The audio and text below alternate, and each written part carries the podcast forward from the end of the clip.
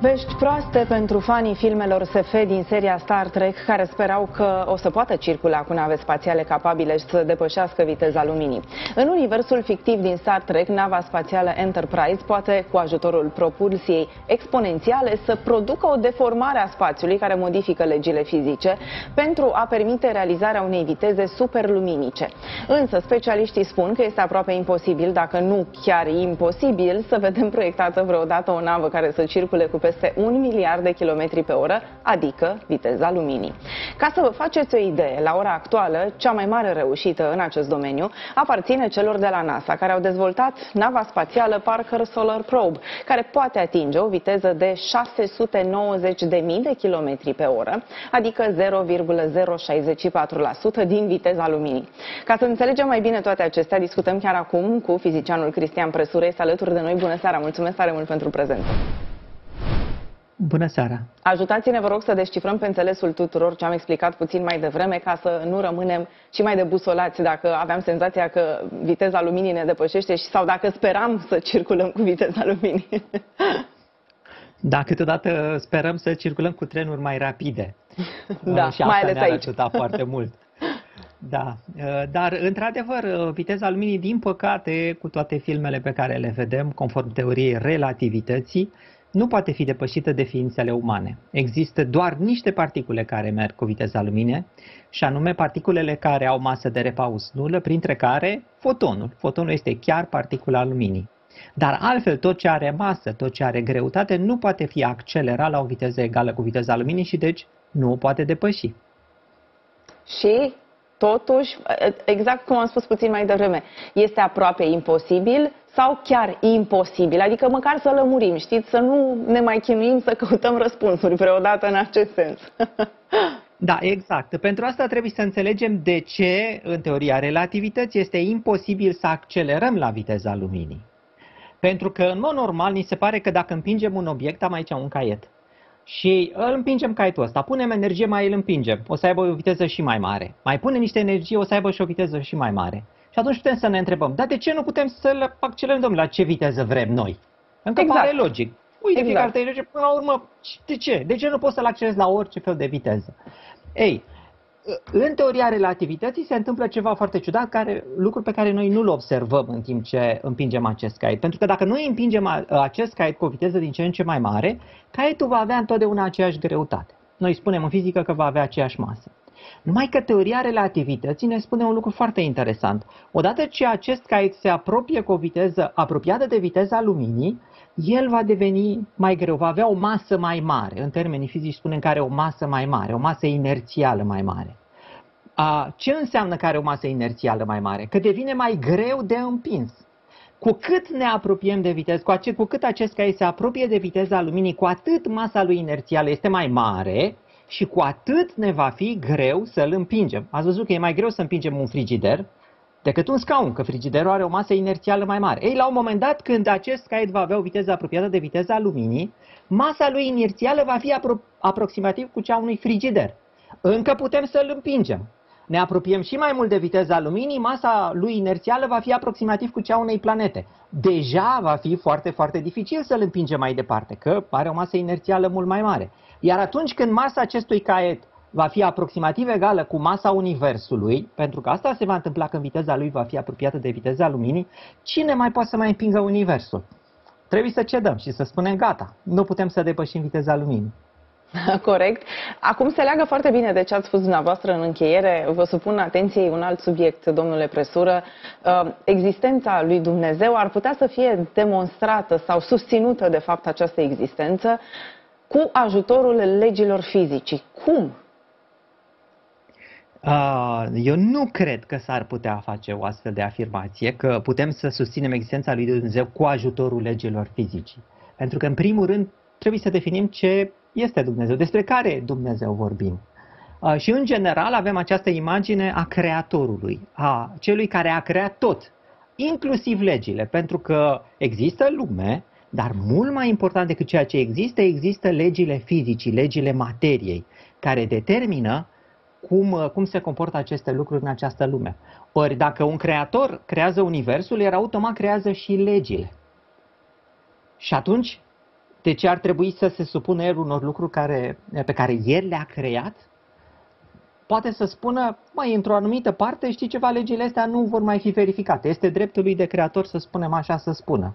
Și uh, credincioșii ar putea să spună, uite, da, asta se întâmplă în miracole, pentru că legile sunt, uh, sunt rupte. Deci argumentul acesta că un creator care creează ceva se supune creației sale, uh, mi se pare puțin uh, că nu merge, că nu merge. Dacă el a creat legile respective, el ar putea să le ignore la un moment dat. Corect, da, foarte adevărat. Just mulțumesc foarte mult, domnule profesor, pentru prezență și pentru întreaga discuție. Plăcere. Ok, tocmai am ieșit din emisiunea de la Digi. Am vorbit, cum ați văzut, despre două subiecte. Uh, despre primul subiect nu o să mai vorbesc acum. Uh, pun aici un link în descriere pentru că într-unul dintre videourile mele am explicat și eu pe larg de ce un obiect nu poate depăși uh, viteza luminii. Nu poate fi accelerat, dacă are o masă de repaus nenulă, nu poate fi accelerat la o viteză egală cu viteza luminii. Aici aș vrea să vorbesc doar despre această problemă a creatorului și legătura cu știința, așa cum am fost întrebat în emisiune. Lucrul cel mai important pe care vreau să-l spun este următorul. În știință, ca să uh, discuți despre o problemă, trebuie în primul rând să o definești foarte bine. Dacă vrei să discuți despre legile fizicii, dacă vrei să discuți despre univers în sensul fizic, trebuie mai întâi să știi despre ce vorbești. Dacă vorbești despre, despre câmpul magnetic, tu trebuie să definești câmpul magnetic. Ce este câmpul magnetic? Este un câmp vectorial. Câmpul magnetic, apropo, are o literă, se scrie cu litera B. Ok, am înțeles, are și o unitate de măsură. Unitate de măsură Tesla. Dacă vorbesc despre un câmp magnetic într-o anumită zonă, trebuie să spun, este el extins în zona respectivă, unde este concentrat și așa mai departe.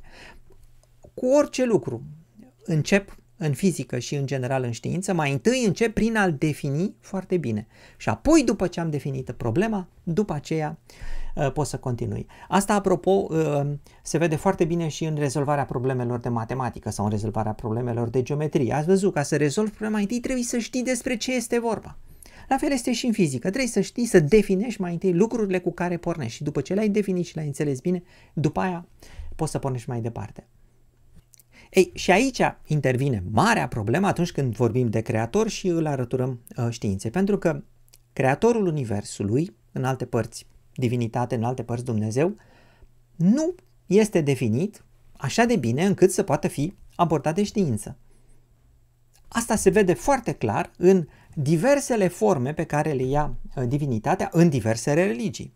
Într-unele religii, divinitatea, care este creatorul universului, în multe din, din aceste religii, da, divinitatea este personală, așa cum este și în creștinism. În creștinism, creatorul, Dumnezeu, divinitatea, își întoarce fața către creația sa, în cazul de față omul.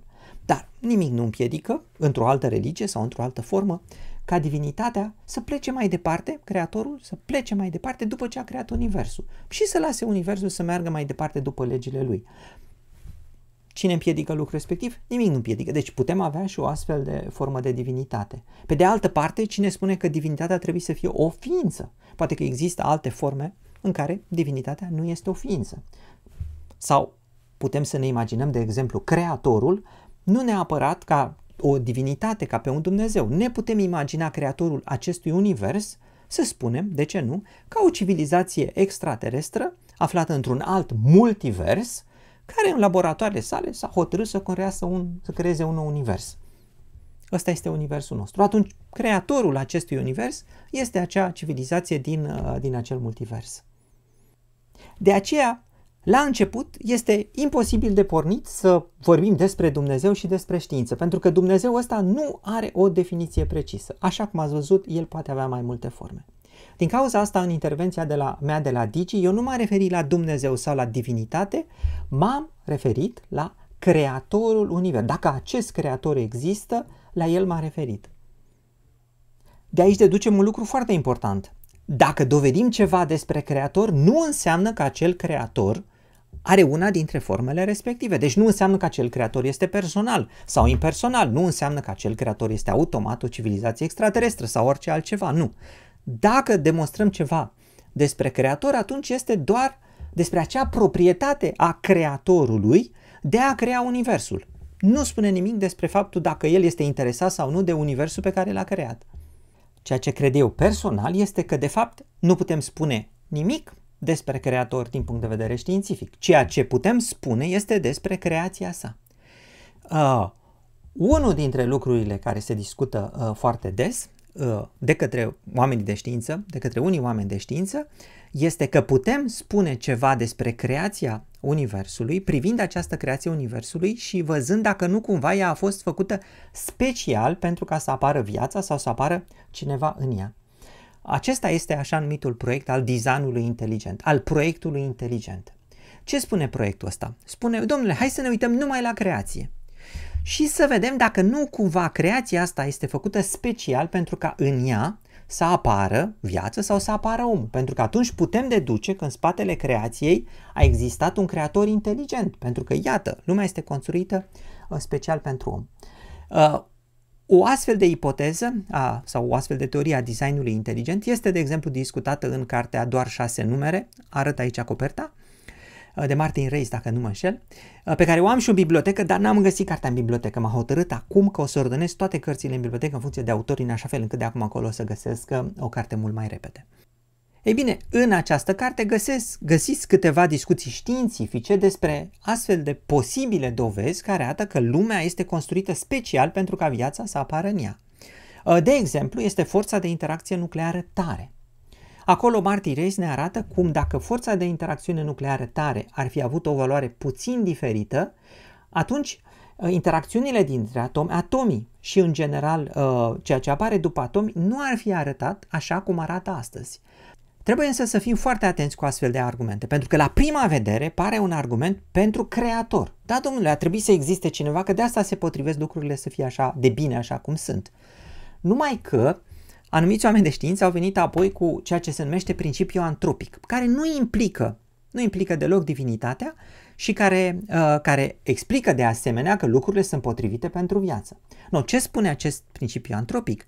Spune că în afară de universul nostru pot exista mai multe universuri. Sau că universul nostru a apărut, va dispărea, va mai apărea un alt univers, va apărea un alt univers. Deci, cu alte cuvinte, că există și alte instanțe ale universului nostru în trecut sau în viitor sau în alte părți, multiversuri, așa cum, am, cum v-am explicat. Uh, și principiul antropic spune că în celelalte uh, multiversuri legile naturii pot fi diferite și cel mai probabil în cele mai multe dintre ele viața nu apare. Ei bine, dacă multiversul ăsta tot încearcă diferite combinații de universuri, fie în diferite părți, fie în istorie și așa mai departe, la un moment dat unele dintre ele vor avea condițiile necesare vieții. Și principiul antropic spune că noi ne găsim într-un astfel de univers.